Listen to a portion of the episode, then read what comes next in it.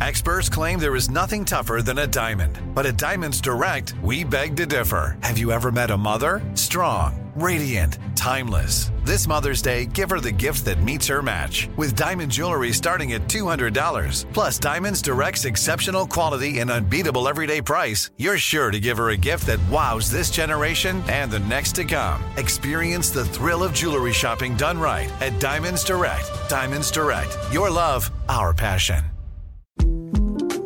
The 2024 presidential campaign features two candidates who are very well known to Americans. And yet, there's complexity at every turn. Criminal trials for one of those candidates, young voters who are angry. The Campaign Moment podcast from the Washington Post gives you what matters. I'm Aaron Blake, and I'm covering my 10th election cycle. My colleagues and I have insights that you won't find anywhere else. So follow the Campaign Moment right now, wherever you're listening. You know that feeling when you walk into your home, take a deep breath, and feel new? Well, that's what it's like to use Clorox Sentiva. Because Clorox Sentiva smells like coconut, cleans like Clorox, and feels like energy. It'll elevate any cleaning routine to not just clean, but also make every room smell like a tropical coconut getaway. Discover how Clorox Sentiva's powerful clean and refreshing scents can transform your space. Get yours in coconut or other fabulous scents at a nearby retail store. I'm so excited to tell you JC Penney and country music singer-songwriter Walker Hayes are partnering together on a new limited time men's collection for the everyday guy.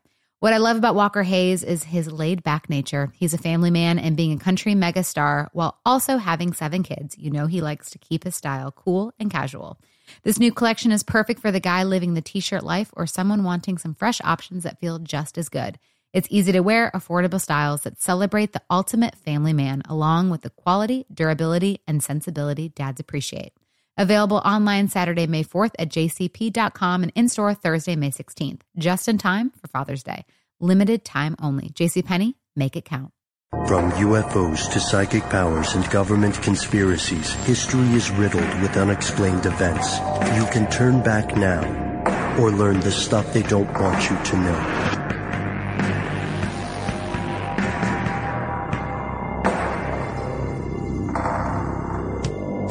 Hello. Welcome back to the show. My name is Matt. My name is Noel. And I am Ben. You are you. That makes this stuff they don't want you to know. So, as we begin today's episode, we're going to look back on some of the stuff we have done in the past. We've talked about ghosts before, right guys? Yes, we've done several episodes on ghosts. We've talked about We've talked about hunting. We've talked about what a, a haunting is and Demons, possession. Yeah. possession, Mm, exorcisms, yeah. Uh, so in one of our previous episodes, we asked each other and you listeners for uh, any stories or personal experiences with ghosts. If you have uh, yet to write to us with your story, please send it in. Uh, you never know when it might be the next installment of our creepy theater. We had an anonymous person write in after our djinn episode and she, he, someone told us a story about how they believe they were experiencing some strange stuff in their bedroom one day with a djinn. Yeah, some strange phenomenon. Uh, and We got an email once that- that was uh, from an anonymous person that just said something to the effect of demons are real. Don't talk about them. You shouldn't talk about them because they'll like coax them out of their shadowy domain. Ah, the- it, it seemed yeah. very serious. the belief that happens sometimes in southern U.S. folklore that one can speak something up. Mm-hmm. And uh, don't don't be mistaken, ladies and gentlemen. There are parts of the world where people still put blankets over mirrors if a storm comes at night. Mirrors are creepy if you think about it. Have you ever seen a kid have that existential question when they look at a mirror for the first time and say, "Oh, it's it's me"? Yeah. But yet it's not me because everything's reversed. Everything's topsy turvy. I would say I've had that experience a few times as an adult. hmm I'm not a fan of mirrors. I'm not ever going to be the biggest mirror fan. You won't find me at MirrorCon. Good with rear view mirrors, side mirrors. They help me not crash. But in, Right. in general, I, I wouldn't say I avoid them, but they do kind of give me the, the, the creeps a little bit. We got a little bit sidetracked, although you may have, uh, you may have had something that feels like a supernatural experience with a mirror. Um, have, have we talked on air about this? Have any of us talked about ghost hunting? I feel like we may have in the past. We did an episode on ghost hunting, I believe, uh, that was pretty focused on it. hmm On when we did the ghosts episode. Right, right. And uh, today we're looking at not ghosts, but at the people who look for ghosts or other supernatural phenomenon. Uh, we're going to focus a little bit more on a specific group of people. And when we say supernatural phenomenon, we mean not just spirits of the human dead or the venerated ancestors or astral projections from some Project Stargate survivor, right? Mm-hmm. We're also talking about incorporeal non-human entities, angels, extra dimensional sentient beings, and of course, demons. None of which have been proven to exist. Just going to put that in there at the beginning. At least from a scientific standpoint. A lot of people believe in these things, uh, Mm-hmm. but they haven't been proven. When you say extra dimensional minds, um, extra dimensional beings, it makes me also think of, you know, extraterrestrials. Is that, I mean, Yeah, Perhaps. I don't know. Who knows? like that cake song, perhaps, perhaps. So as you can imagine, guys, this is a bit of a controversial subject. There, there are a lot of deeply held beliefs out there. Uh, I have them. You have them. Um, you know, the, but the concept of ghost hunting that we're looking out here, that we're looking at here, it's, it's been celebrated for years. Uh, over the centuries, people have been trying to figure out what these things are. hmm If they do exist, where are they? and it's been dismissed largely by the modern Ivy Tower, the academic mainstream, the, the scientific world. My pet name for this episode is Strick's favorite because our coworker, Jonathan Strickland, who collaborates with us frequently, longtime listeners, you probably recognize him from some of our tech focused episodes. He hates ghost hunting. He hates even bringing it up. It irritates him. He doesn't like it when people speak it up. Although I don't agree entirely with his perspective, he does raise some valid points in these rants. First, as, as Matt said, there's no universally scientifically accepted or reproducible proof of ghosts. What we mean by reproducible is that, uh, if there, if there was some kind of proof of ghost, then that would mean that Noel could go into our haunted studio and through a, a correct ritual, lighting candles, Some form of prestidigitation, perhaps. Yes, yes, just so, uh, through some form, be able to, uh, summon a ghost or divine something or somehow interact with it. With And- that, yeah. and that would mean that you could go do the same thing. Exactly. Which does lead one to believe that many of these experiences are deeply personal and, and highly subjective. Yeah, therefore, right? If these entities exist. So if there's no proof, then it means that we don't know what we're testing and we don't have that objectivity, right? Because as, as you said, Noel, there's a personal subjective thing. And if we don't know what comprises these entities, then we don't know what we're really testing for. We also have no universal, uniform set of criteria for what constitutes a ghost. I mean, there are people that call themselves experts, as we're going to get into in a little bit, that might say, "Oh, this uh, this range of electromagnetic interference, you know, means that there was some sort of specter involved." But then somebody else might say, "No, no, no, I think it's more this range." And since there's no actual proof, it's very hard to figure out which range is the correct range and using what tools, you know, et cetera. Right. You'll often hear about temperature drops, variations in electromagnetic fields and stuff like that. But there's no question that these variations can have mundane causes. Now that's not to say that there aren't some pretty convincing stories out there uh, about some of these paranormal experiences and encounters, and we're actually going to talk about some of the most convincing, shall we say, um, accounts of these from two individuals who consider themselves experts in the field. Yeah, a lot of people consider these two the experts, the people that are talked about by History Channel and Discovery or whoever makes a documentary on TV. They talk about these people, Ed and Lorraine Warren. Dun dun dun. Actually, Noel, can you do the sound effect? You're way better with these. There we go. Noel Brown, ladies and gentlemen. Yes, the rumors are true. This is our episode on the famous slash infamous, uh, demonologist medium duo, self-claimed, Ed and Lorraine Warren. So ghost hunters or paranormal investigators, what are they? They explore specific locations reported to be hotbeds of supernatural activity. And in the course of their work, these groups or individuals will research the history of an area as extensively as possible.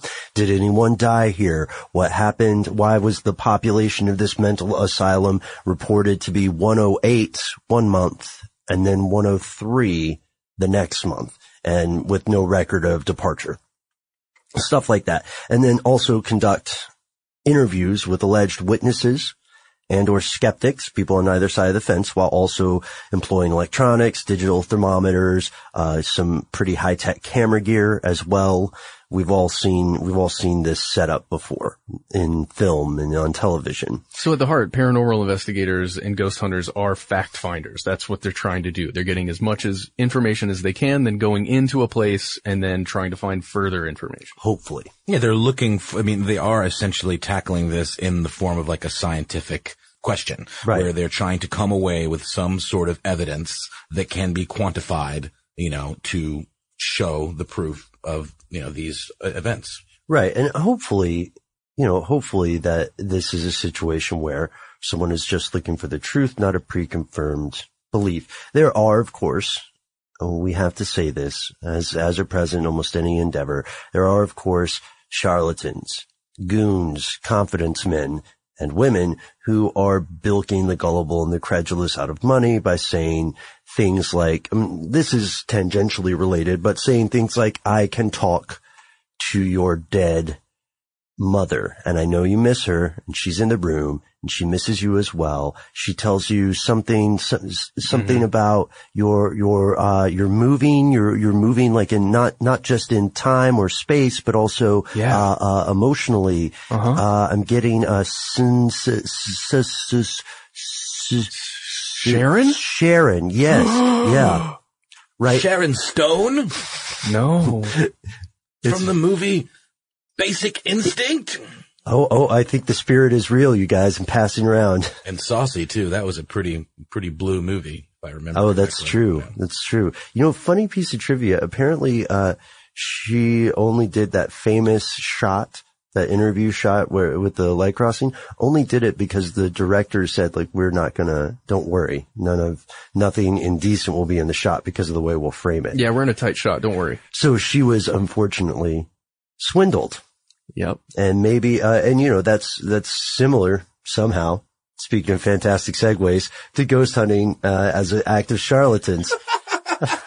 Uh, But there are other kinds of ghost hunters, right? yeah, sure. There are the skeptical ones that are going in to try and dispel some of these beliefs of people, let's say, who live in a house that they personally believe is haunted to come in and say, Hey, look, the feeling that you're getting is because of the electromagnetic radiation coming off of this one device in your house. It's, uh, it's not a big problem. That sound you're hearing is actually water dropping in this pipe over here.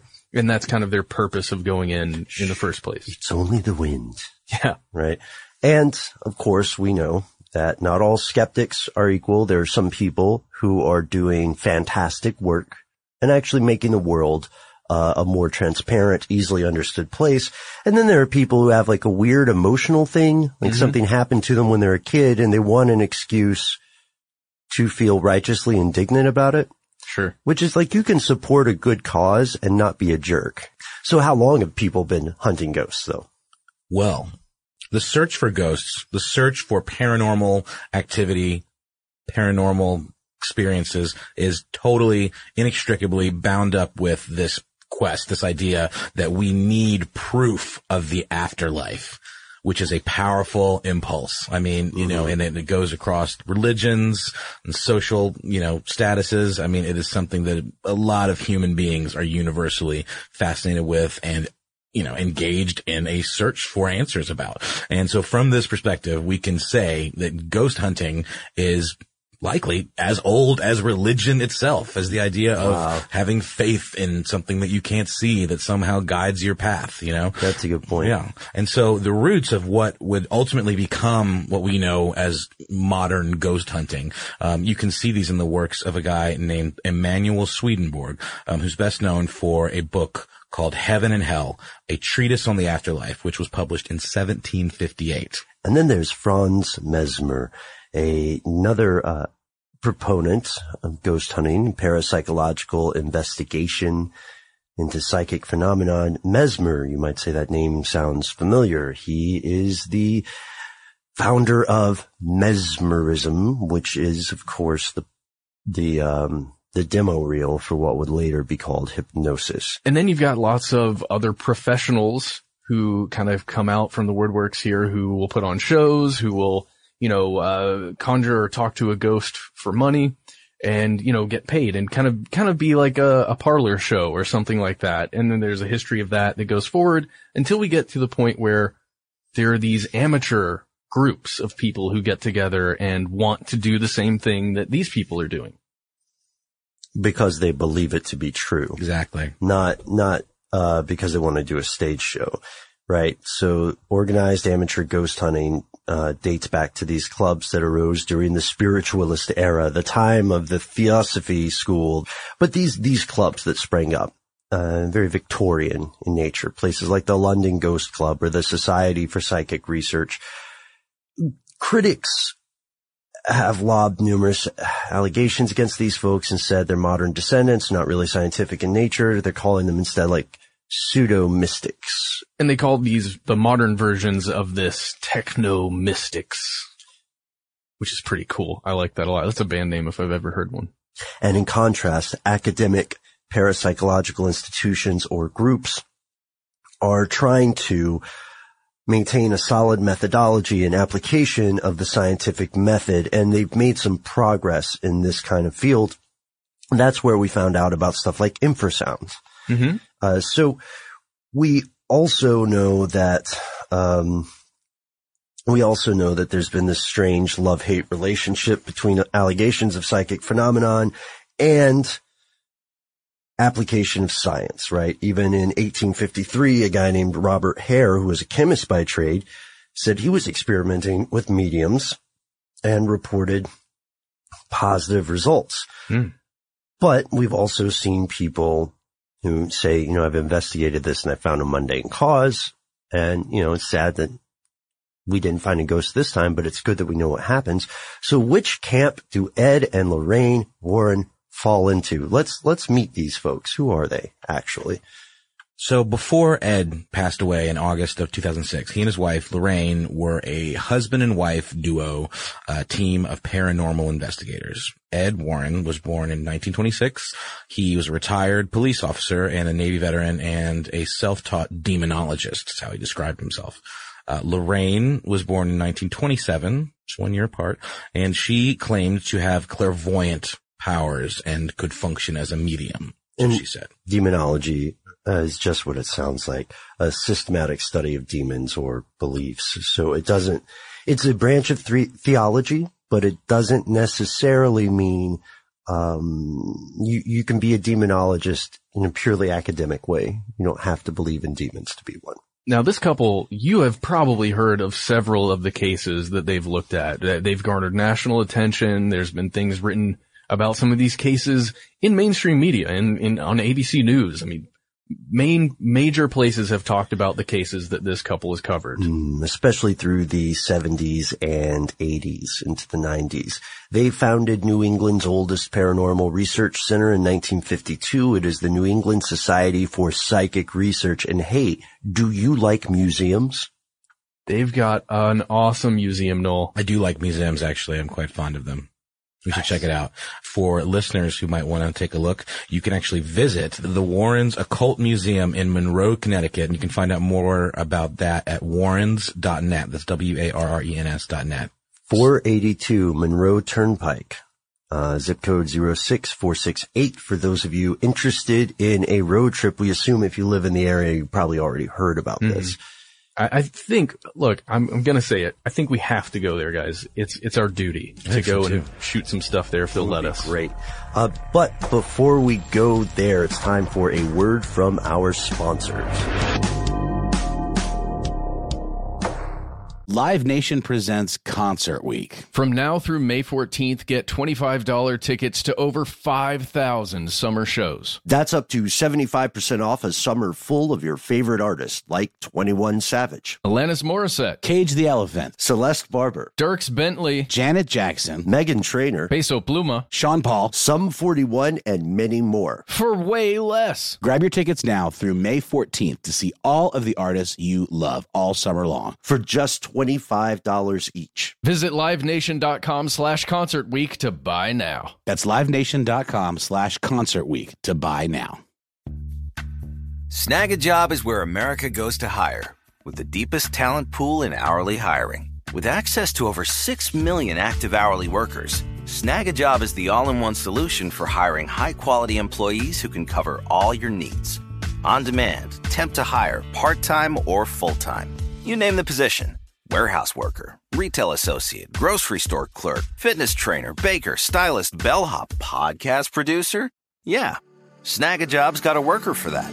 With our easy to use platform, you're able to seamlessly post and fill available positions quickly with a dedicated customer support team to provide all the help you need along the way. Kind of nice knowing you have a talent pool like that in your own backyard, right? Snagajob is the partner you need to keep your business running smoothly. So visit snagajob.com or text snag to 242424 to talk to an expert. Snagajob.com, where America goes to hire. I bet you're smart. Yeah, and you like to hold your own in the group chat. We can help you drop even more knowledge. My name is Martine Powers. And I'm Elahe Izadi. We host a daily news podcast called Post Reports. Every weekday afternoon, Post Reports takes you inside an important and interesting story with the kind of reporting that you can only get from the Washington Post. You can listen to Post Reports wherever you get your podcasts. Go find it now and hit follow. Hey, this is Jodie Sweetin from the podcast How Rude Tanneritos. As a nostalgic voice from your past, I'm here to remind you that amongst the stressful and chaotic existence we live in 2024, you deserve to get away. It's time for a vacation, no matter when you're hearing this. And let me tell you how you'll get there. The 2024 Hyundai Santa Fe. Want to bring the family to the mountains with the Santa Fe's available H-Track all-wheel drive? Well, it's got standard third row seating and available dual wireless charging pads for the kids who just want to stare at their phone and not talk to you. You know what I mean. Visit HyundaiUSA.com or call 562-314-4603 for more details. Hyundai, there's joy in every journey.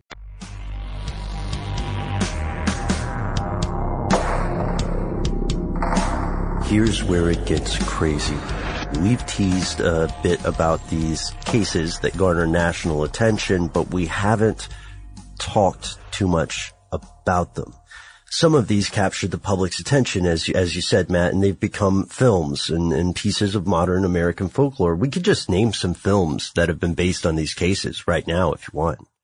Sure, the Amityville Horror was the biggest one Mm-hmm. that that I remember at least. The Amityville Horror 2 was probably, is it, is it I don't two? know. How The they call it? Amityville Horror 3G. Uh-huh, right? Is that a thing? It's gotta be. So this entire Amityville uh, film series also spawned a series of novels, right?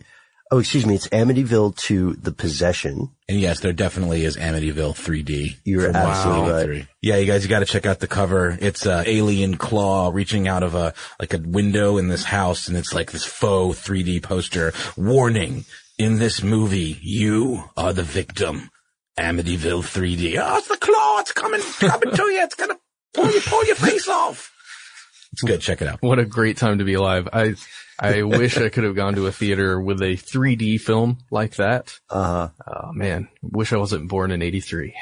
what a time to be alive. So, uh, the most recent one is Amityville The Awakening, which is due to come out in January of next year.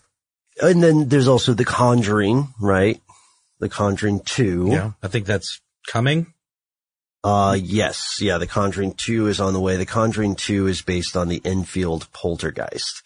All right, so let's talk about what Amityville actually was. What do, what do we, what do we mean when we say Amityville? Uh, what we're referencing directly is uh, a town in Long Island, New York, and a house. So in this house, 112 Ocean Avenue in Long Island in Amityville, a fellow named Ronald DeFeo Jr. shot and killed six members of his family. He was convicted of second degree murder in 1975 and in December of that same year, another family moved in, George and Kathy Lutz and their three children. They lived there for about a month. And then they left and they said that they were terrorized by paranormal phenomenon. So according to, this is where the Warrens come in. According to the Warrens, some events happened. According to the Lutz family, some other events happened. According to DeFeo, who is alive and in jail as we record this, another separate events happen. So the stories begin to diverge and that's something we find often in these paranormal cases. If you want to read the Warrens account, you can visit their website, warrens.net. They have a special section for Amityville. So the Lutz family described the following things, right? According to the Warrens. Uh, things started to go wrong from the jump. A Catholic priest comes while the family's unpacking to bless the home. He gets to the second floor and he hears a voice screaming, get out when he is sprinkling holy water around the place. He didn't tell them about the voice though. That's the thing. Apparently he didn't say anything. It's just an everyday life, uh, life experience. You don't have weird booming voices coming to you at irregular times? They're usually you. Well, I'm usually responding to the one that I'm hearing. So, oh, yeah. Oh, I'm sorry, man. Yeah, that's me. Apologies.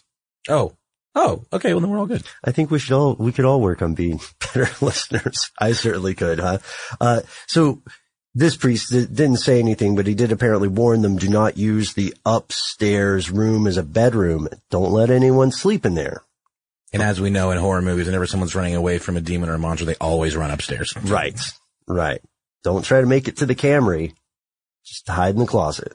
So, so just really quickly to put it into context, this Yeah. is when this family moved in, it was only 13, 13 months or it was just a little bit of time after six people had been shot and killed in this same house. Right. Yeah. And whether or not, whether or not it actually, you know, causes some kind of haunting to occur, an awful act like that, that does something psychologically, I think, to a human being with having that knowledge, Mhm. just walking around a place where six people died extremely recently.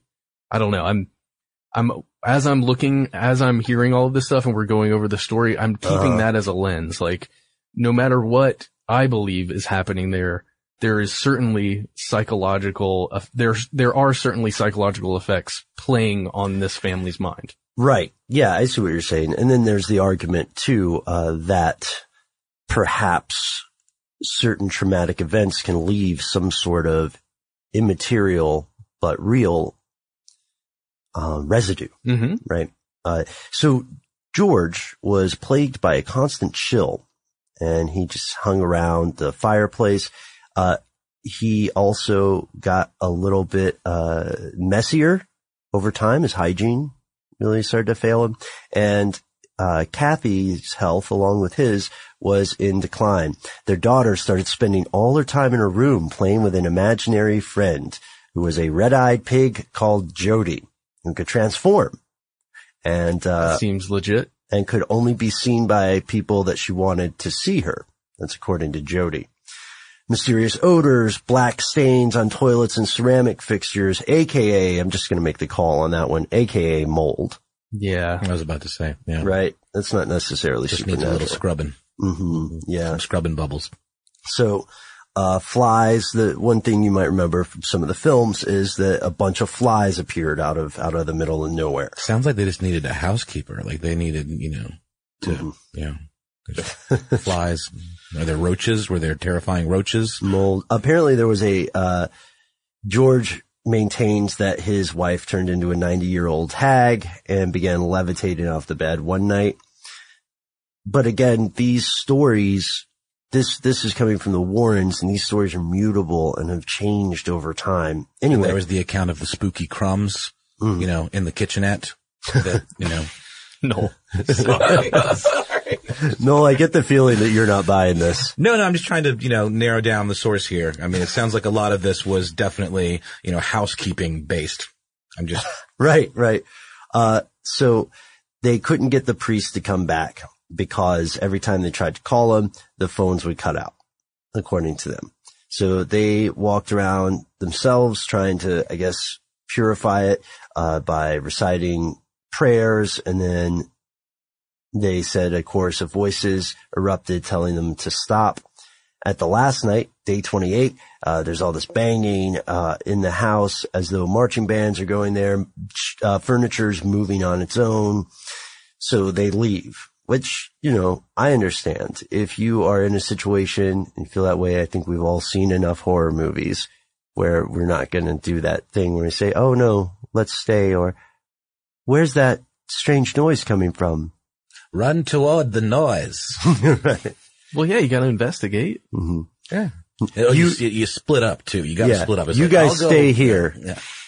Or how about this? You go to the basement and I'll go upstairs and then we'll, we'll meet in the middle Right. and we'll discuss what we've learned. I'm, you know what? I'm going to take, uh, this flashlight. The batteries are dying, but I'll be right back. I'll just give it a shake and Just then it'll it make, shake. it'll make for some kind of like stroby flashes.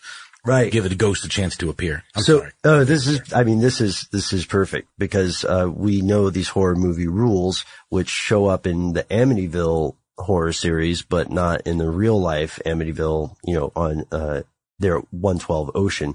So 20 days after the Lutzes leave the place, Ed and Lorraine Warren are called by a news reporter with Channel 5 in New York, a guy named Marvin Scott. He had covered the story before. He had worked with the Warrens on a, uh, on a previous investigation.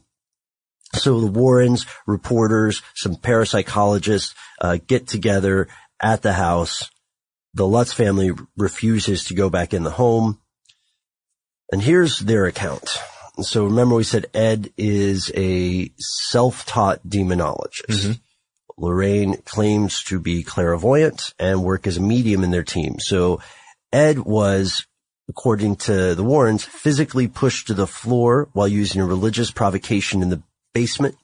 Lorraine was overwhelmed by the sense of a demonic presence and was plagued by her psychic impressions of the DeFeo families being laid on the floor covered in white sheets with a sense of being physically pushed back. So, uh, to our earlier point, these are personal impressions being described, right? These are not, at least on the Warren's parts, these are not objective measurements. Now, if they had psy- parapsychologists measuring stuff, uh, did they see temperature drops, things like that? The most important thing to note about the Warrens here is that they are true believers. They're devout Catholics. They are not going in skeptically. They're, you know, religion would be one of the tools that they use to try to subdue or remove or erase some sort of presence. So they also say the land was in the past used by a fellow named John Ketchum. In the course of their historical research, uh, a black magician who had a cottage on uh, the land prior to the construction of the house in 24, and that he requested to be buried on the property, and his remains are there to this day. Ooh. But that's not uncommon. I mean, you know, a lot of times people who had an estate would have them, you know, Exactly. arrange for them to be buried in the backyard and with like a private cemetery, maybe next to some other family members that died. Right, exactly. Especially, you know, as you said, in a place that has a lot of land, right? So the problems that we run into here are that the stories again are mutable, are Mhm. changeable.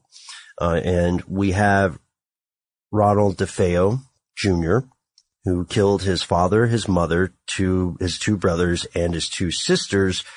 He claimed that they were planning to kill him, uh, that his parents were. And in the course of his, in the course of the investigation, his conviction, his appeals, things like that, uh, his lawyer launched, uh, the insanity defense, right? Got a psychiatrist to back it up. They said that DeFeo was abusing heroin, LSD. He had antisocial personality disorder. Uh, But with all that, the psychiatrist for the prosecution, Dr. Harold Zolan, said, well, he knew what he was doing. Here's the weird part though. All six of the victims were found laying on their stomachs, no signs of a struggle. And the rifle had not been fitted with a sound suppressor. So they heard as Right. each person got Whoever shot. was last Mhm. heard five shots. Uh, there were no sedatives, it seemed. So someone should have been awakened by the scale of it. And the medical investigators were like, how did this happen so fast? You know? And he also claimed, let's see, he claimed that his parents were going to kill him. Then he claimed that he killed his father for life insurance. He also uh, tried to say that he had personal things like marriages that later turned out not to be true. And over the years, he has changed his story frequent, frequently, so frequently, in fact, that it's hard to know what actually happened other than that he killed the people. As for the allegations of supernatural phenomenon, what we are seeing instead is that there's a history of drug abuse. Mhm. And drugs, as we know, can either, some will say, bring you to a greater new reality or just blur the line between the exterior and the interior of your mind. At this point, Amityville is not considered proof positive, uh, but of anything other than An the- excellent ghost story. and the mutability of memory. There are a couple of interesting physical takeaways. I know one of them was a photo that the Warrens allegedly got of a, a little boy, I think, or at least a spirit that they say, uh, was manifested as a little boy. hmm And it's on their website. You can see it. It looks like a photo of a little boy. I mean, Mm-hmm. I don't know how much of a spirit it is, but allegedly there wasn't any, there weren't any kids in the house at the time when they shot it. I don't know if this is the originating point of the idea of an uh, Native American use of land that then affects the modern construction, but they did believe that a, a, a tribe of Indians used that land for, uh, I think for sick or in, not insane. They wouldn't have used the word insane with Native Americans, but they used it, they used that land to house people who were sick. And the Warrens believed that this may have led to negative energy being in that house. I don't know. I just think it's, Mhm. it's, it's important to see it from their perspective as they are probably true believers, I want to say, at least in these kinds of things. Right. And, you know, Well, there's, there are other things too. So DeFeo told Primetime that he initially said, I heard voices. Those vo- those booming voices commanded me to kill. And later he went on Primetime and said that he was making that up to get a better insanity plea. jeez. Uh, the one of the lawyers who was involved said, uh, he was DeFeo's attorney, William Weber. Uh, he was looking for book proposals from his client's story. Wow. And he met with George and Kathy Lutz and he says that he thinks they were essentially just making up stuff and Wow. that they were making a commercial venture out of it. So wow. The were- whole thing. well, he said that when he talked to them, they ended, he said they ended up hanging out and drinking and brainstorming about what could go into a horror book. Well, I mean, at least I guess they're making lemonade, right? Beyonce style. Uh, perhaps you're right. Perhaps you're right. Uh, and then they split and that's why there are two varying accounts. The big one is Amityville Horror, a true story. Uh, and it went through 13 printings in 76. But here's, here's the thing. I mean, when they talk, the medium talks about, uh, was it Hans, uh, Hans Holzer goes with a medium who claims to talk to the dead in 77. The medium says, uh, there's an Indian chief, Native American chief on the warpath in the house because it has been built on the site of that sacred burial ground you mentioned, Matt. Um, and members of the Montaukett tribe of Long Island are skeptical because they say there are no records of a burial ground in Amityville. Uh, and even if there were, said the tribe's chief, Straight Arrow Cooper, that doesn't mean we will go into somebody's body and capture their soul and control in a very negative way. That's not us. Live Nation presents Concert Week. From now through May 14th, get $25 tickets to over 5,000 summer shows. That's up to 75% off a summer full of your favorite artists like 21 Savage, Alanis Morissette, Cage the Elephant, Celeste Barber, Dierks Bentley, Janet Jackson, Meghan Trainor, Peso Pluma, Sean Paul, Sum 41, and many more. For way less. Grab your tickets now through May 14th to see all of the artists you love all summer long. For just $25 each. Visit livenation.com slash concert week to buy now. That's livenation.com slash concert week to buy now. Snagajob is where America goes to hire, with the deepest talent pool in hourly hiring. With access to over 6 million active hourly workers, Snagajob is the all in one solution for hiring high quality employees who can cover all your needs. On demand, temp to hire, part time or full time. You name the position warehouse worker, retail associate, grocery store clerk, fitness trainer, baker, stylist, bellhop, podcast producer. Yeah, Snagajob's got a worker for that. With our easy to use platform, you're able to seamlessly post and fill available positions quickly with a dedicated customer support team to provide all the help you need along the way. Kind of nice knowing you have a talent pool like that in your own backyard, right? Snagajob is the partner you need to keep your business running smoothly.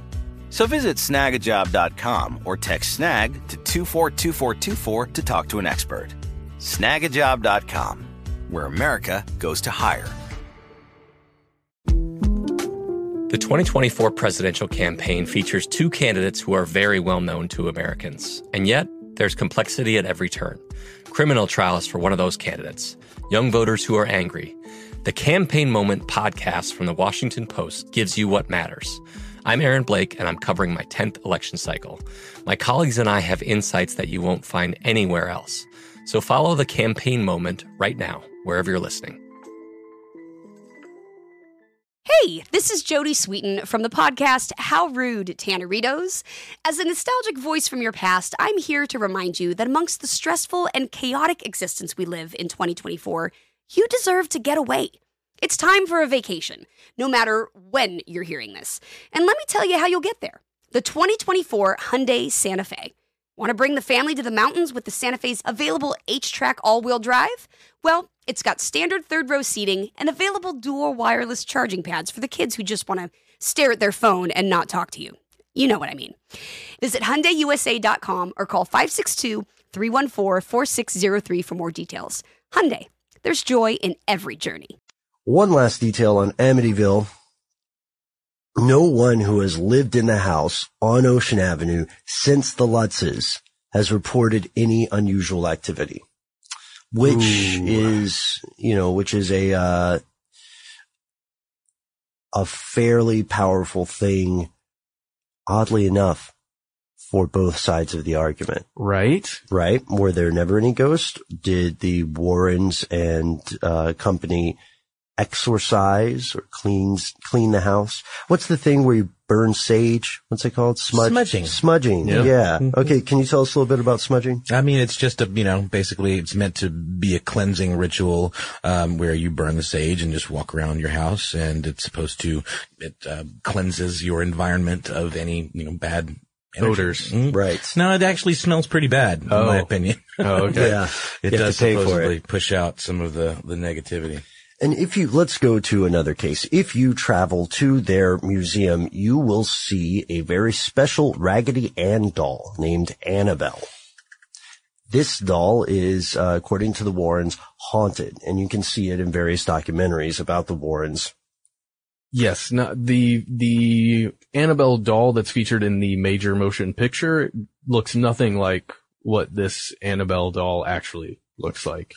Um, the one in the major motion motion picture has more of the human characteristics and almost looks porcelain. Right, more of an uncanny valley thing. Yeah, the the actual Annabelle doll, it's got red hair, it's knitted. It looks like um, Triangle nose, round yeah, eyes. very much not human. Uh, a caricature of what a doll looks like, and but it is huge. At least Right. comparatively to a lot of other dolls that I've seen. So a student nurse was given this Raggedy Ann doll in 1970, but it behaved strangely, and so a psychic told the told the nurse that the doll was inhabited by a, the spirit of a dead girl named Annabelle Higgins, thus the name Annabelle. They tried to accept and nurture the spirit possessed doll according to the Warrens, but the doll behaved maliciously, so they contacted the Warrens who removed the doll to their museum after determining uh, through their investigation that it was demonically possessed. So it started off really slow and, and not really much happening. The doll would appear on the bed when I guess they believed they had left it on the couch or they had left it on the couch. It would be standing up at the kitchen table, which, you know, could be odd if you come home from work or school or whatever and you find this doll standing there. Um, at one point, I think the doll had blood or at least what looked like blood on its hands and on its chest. Mhm. Um, it got a little funky. Right. This is, uh, this is again, according to them, what critics, uh, I guess we'll get to the critics later. We'll just give their, their version of the events. Yeah. So apparently moved on its own. It was creepy. There was blood involved. They, they would do the things you see with the, with the trope of a haunted or possessed doll in horror films, Mhm. right? You leave it there. You walk back in and all of a sudden it's in a, it's sitting in the chair, right? Or you throw it away. You throw it, Noel Brown throws it out the car as he's driving across Connecticut. And then when he gets back home to Atlanta, he opens the door and who's sitting there? Yeah, no, I think it's on the stoop, just like It's on the "Hey, stoop. That's what's up?" right. Uh, There's this guy Lou, mhm. uh, at least according to their stories, uh, who's a friend, like an acquaintance, I guess. And he apparently disliked this doll from the start. He he thought the thing was evil. Maybe he just didn't like dolls. Uh, who's to say? But he he believed that he had a uh, well, I'm gonna I'm gonna tell you the the side of the story and just see if you listeners out there see if this triggers anything from one of our past episodes. As he was falling asleep, he said he felt paralyzed and he he couldn't move at all. And then he saw the doll down at the base of the bed and it started to move up his body and it tried to choke him and he was he felt like he was strangling and then he woke up or he you know he says he lost consciousness and then he woke up and the doll wasn't there. That sounds exactly It's a bit- like the accounts people give of their sleep paralysis and shadow people coming to them in the night. Yeah, and if he already has this dislike of this doll, Sure. maybe it is his nightmare that's manifesting. Absolutely. Even in those shadow people stories, I mean, the form of the creature or entity or presence did change from one to the other. I mean, it's dark, so it's going to feel shadowy, but I mean, yeah, there were definitely accounts of different shaped things and, you know, creatures or whatever. Right. That's fascinating. And and I don't mean to discount his story. It just sounds so similar that I think we had to mention it. Right. And then we notice again that in these accounts, there are, uh, here's the thing. In these accounts, a lot of the evidence or experience is described as a personal sensation. Mm-hmm. I felt physically pushed back. I felt like something was climbing on me. I felt a presence. Uh, did, you know, I felt the temperature drop, but there was not a thermometer around. So the vast majority of the Warrens' physical evidence is found in photographs, right? They have all these ghost shots Mhm. taken by them, people who work for them. Uh, they, there's a restaurant called the Carousel Restaurant that has a collection of some of the photographs because the Warrens were regulars there. According to skeptics, most of these are just blobs of light on film and that there are a dozen of ways this could happen accidentally or purposefully. The, and then they also have video evidence, right? Uh, the biggest one is a video of someone called the White Lady of Union Cemetery in Easton, Connecticut. Uh, it's only viewable at the Warrens' home. At least it was. And, uh, apparently they said they couldn't give various objects to skeptics for analysis. And skeptics Huh. would say that that means that it's not legit. But then also, again, depending on what kind of people these skeptics are, uh, maybe they would just destroy it. Right? You know, uh, they, they did, however, give one team of skeptics a piece of video evidence that showed someone dematerializing, taken by a mounted camera in a dining room in the middle of night. Uh, on the tape, a young man walks in the room, scratches his head, and poof, disappears. And then it's followed by a ghost light. They took this and analyzed it and they took it to a place called the HB group. And here's a quote from them. We are witnessing a wipe in this segment of videotape. Although there are several different ways in video editing to achieve a wiping effect, the most simple ways has been employed here. Deliberately or accidentally, the camcorder stopped recording on the final frame of the person in the room and resumed recording just a few seconds after the person moved outside of the view of the camera. On a related observation, the properties of light alone could dictate a hundred different explanations for the mysterious dot of light that appears seconds after the man vanishes. However, I believe this was caused by a reflection through the dining room window of the headlights of a passing car. The headlights can be seen if you watch the right hand side of the screen just before the dot of light fades out. That's the kind of stuff I love. Analyzing a piece of video or a photograph like that. Mm-hmm. I mean, it, it's kind of stinks because in a way you're just throwing water on somebody's fire, but I don't know. Sometimes that water is necessary. Sometimes that water is the cleansing waters of life. Of Lake Minnetonka. Love it. Right. And there's another thing here. Uh, we've got countless cases. We talk, we can talk about the, uh, the trial of Arne Cheyenne Johnson, aka the devil made me do it case, first known court case in the U.S. in which the defense sought to prove innocent, ba- innocence based on The devil. demonic possession. Yes, That's sir. crazy. uh, and denying uh, denying personal responsibility for the crime. Uh, Johnson was convicted. He only served five years of a 10 to 20 year sentence uh, for the first degree manslaughter of his landlord, Alan Bono. Uh, according to the testimony from uh, the Glatzel family, their 11 year old David Glatzel had played host to the demon that forced Johnson to kill the landlord. Whoa. So, uh, they, after watching their son behaving strangely, the family got Ed and Lorraine Warren involved in an effort to cure David. And they had him exorcised by a number of Catholic priests, continued for days. According to the people, when they finally drove the presence out, it fled the child's body and took residence within Johnson. And that is why the landlord was killed. As you might imagine, this did not hold up in court. Of course, he was convicted. Uh, you can see Discovery Channel's A Haunting, uh, that has an episode where demons dwell. It takes a look at this. Of course, this is, you know, this was a huge story when it hit Yeah. the media. For a moment, let's just imagine that, uh, your family, uh, one of you guys, you, you listening, your family or your roommates, uh, some, you believe, the group of you truly believe that there's a possession going on. Right? And you're seeing weird things and you're experiencing these weird things that only you and your close friends or the people who are being affected are seeing. And then imagine trying to explain that to somebody else and not at least feel like you're insane. Right. Yeah. That's, I mean, that's a good point. It is a personal thing.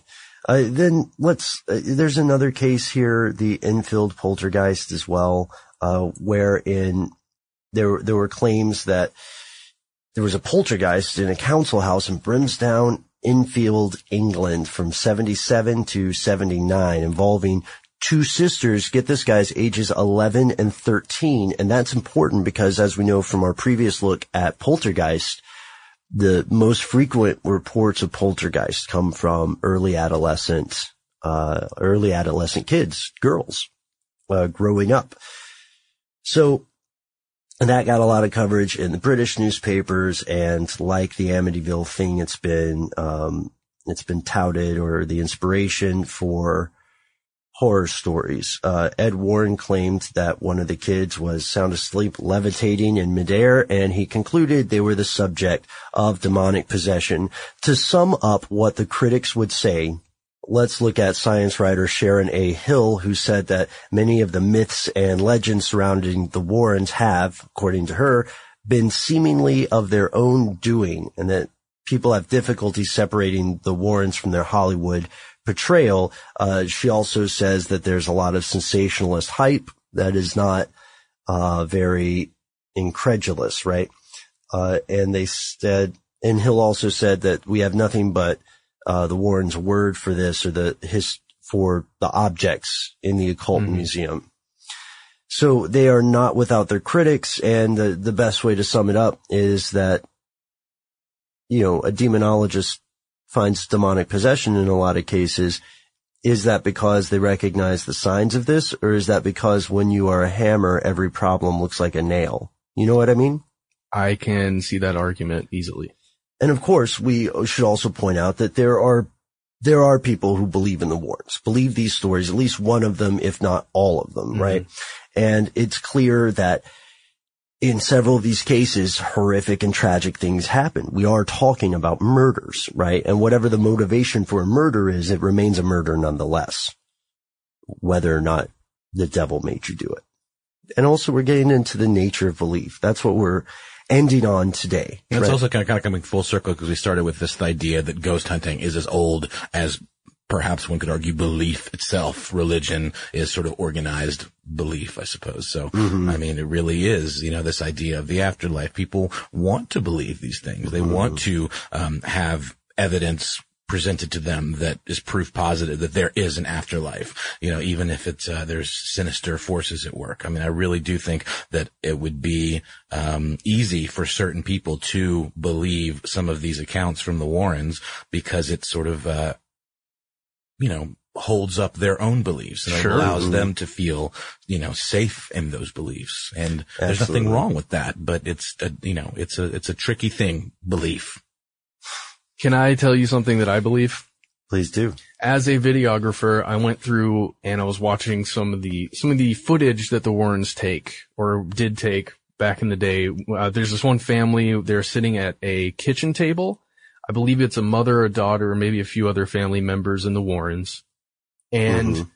as a videographer, the way that these shots are framed, they are just wide enough to get in parts of the table, parts of the chair, and then let's say the subject who would be the daughter Mhm. or the mother holding the chair. Mhm. And they, they are discussing as they're filming this, the demons that are, uh, you know, possessing either the daughter or the chair or the table or something. And the chair will move or the table will move, but you cannot see the full table in frame on any of the different angles that they're using.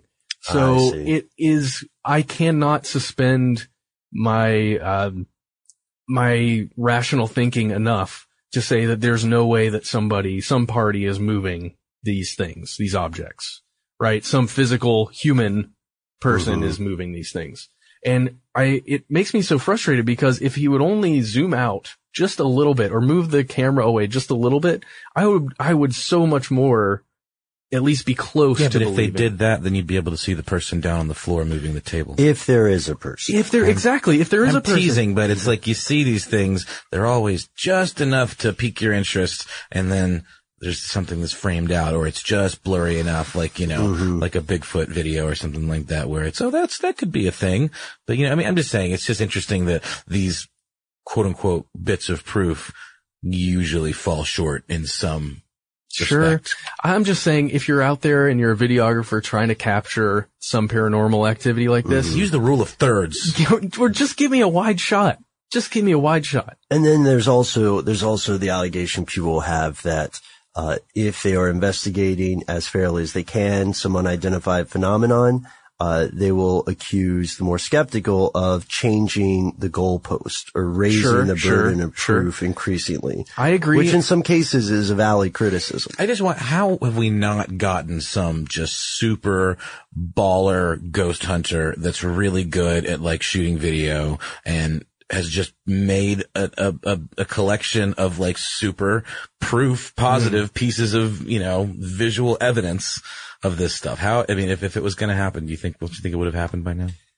With all the technology maybe that's it out will, there? will be you, Noel. Well, there have been maybe 12 shows uh, across Oh, time. but come on, those are such. They're all just running around in the dark and say, I feel a hand. Oh, someone touched me. But, Right. you know, there, I tripped. I would, I Spooky would, crumbs. I don't think those are serious investigations. I think those are purely entertainment. I think there's one way to do it. And I think one television show got it right back in the year 2000 up until 2002. I, this is, this is what I posit to you guys. Okay, uh, we're all ears. One show on MTV called Fear. what they would do, I, you, I don't know if you guys remember this, they would send celebrities, usually alone, with a rig that has a forward facing, uh, camera, a camera that's looking at the Oh, face. right. Yeah, yeah. And they would go alone into a place that's supposedly haunted and do something that has to do with the lore of the haunted house. Now, the reason why I'm saying this is because I think having a single human being alone in a place like that, not only is it going to produce in that human the natural fear that comes from being in a spooky place, Uh-huh. even if there's no actual paranormal stuff involved, but it also eliminates all the other, uh, all the other things that could be happening with someone else making noise, someone else, you know, moving an object in a room or something like that. I think you guys, this is how we find the ghosts. We contact MTV, we get fear back, we start, we start a new season. Maybe the three of us are on it. Uh-huh. I don't know on the pilot. What do you think? This isn't the same one where they make them eat like elk penis, is it? No, well, That's Fear Factor. Fear Factor. This is called Fear. I, you guys never saw this show? Can I play the ghost? Ah, I guess that invalidates the show. okay. All right. Well, I, I'm glad to hear that there's at least one that is doing it correctly. We'll check it out. And if you think we can pull the reboot, ladies and gentlemen, we're all about it. Matt, you have persuaded me. Noel, what do you think? You want to give it a shot? Ah, why not, man? I'm up for anything. Like seriously, just go into an old jail and sit in the cell for an hour. No, I'm not going to Alone. No, no. Why? That sounds spooky. Well, yeah, that's the whole point. I If you like- really want to, you guys, I'm gonna I'm gonna make an admission here before you and all of you listeners. I've never been to a, a haunted house like one of those like you know. Like the fake ones. Really? Yeah, I'm I'm scared of them. They're them. fun. I don't like it. I don't like getting scared. Do you have any idea? That's how- why I'm so. That's why I'm poo pooing all this stuff because I'm like, nope, not, not, not interested. Nope, I was nope. wondering. You would make perfect television, though. Is what I'm saying. I would freak out, as it were.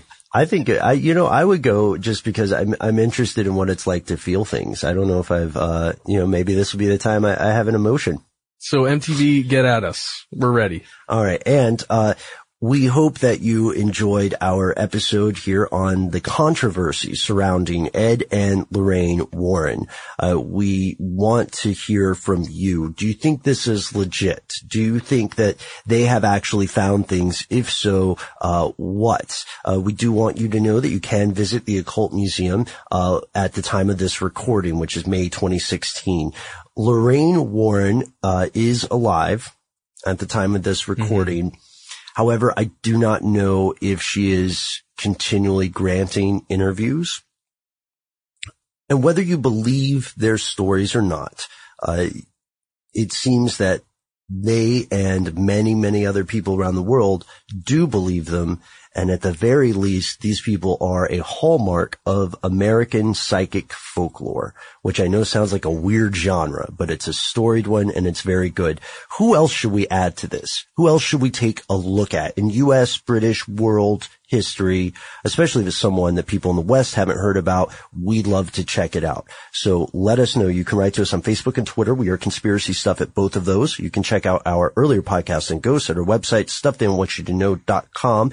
And just to show you how important it is to hear from listeners, I think it's time for Shout out corners. Our first shout out goes to a website. It's the Outpost Forum.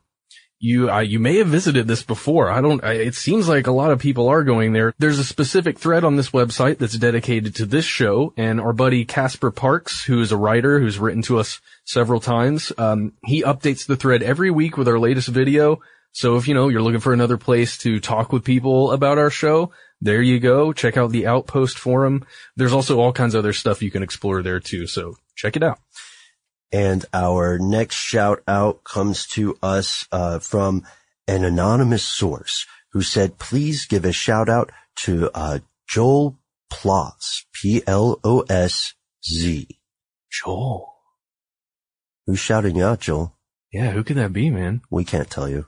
Our next shout out is a personal shout out for me. Um, I'd like to shout out my girlfriend Roxanne, who just finished listening to the Djinn and um, presidential primary episodes. Oh, on the road, she's traveling for work, and she listened to them back to back, and and gave some really nice feedback. And, and you know, and she's a tough one. So What what'd she say?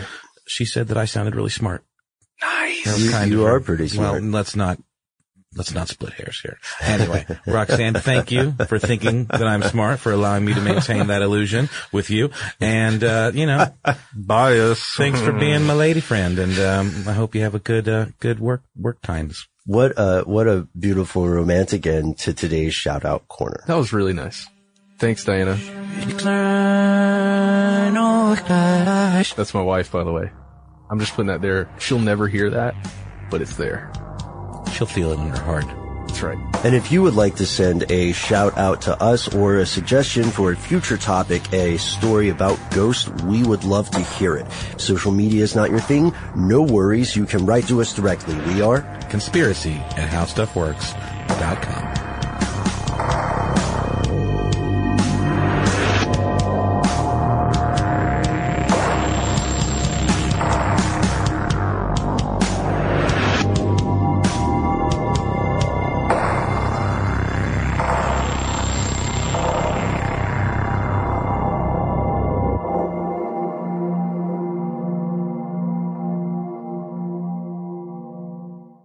With every CBD product claiming to do something different, it's nearly impossible to decide what's best for you. Lazarus Naturals pioneered the farm to front door model of transparency where they handle each step of the production process to ensure quality, potency, and consistency. Scannable labels allow you to see the test results of your hemp batch so you can be confident in the safety and quality. Visit LazarusNaturals.com today. Lazarus Naturals, committed to improving your life as well as the world around you. Not available in Idaho, Iowa, or South Dakota. Dealing with pests can be a pain, but relax. Terminix can help. Because when pests show up, so does Terminix. With over 95 years of experience, they have what it takes to take on any pest problem fast. If your home or business has pests, don't stress it. Terminix it. Visit Terminix.com to book your appointment online today. That's T E R M I N I X dot com.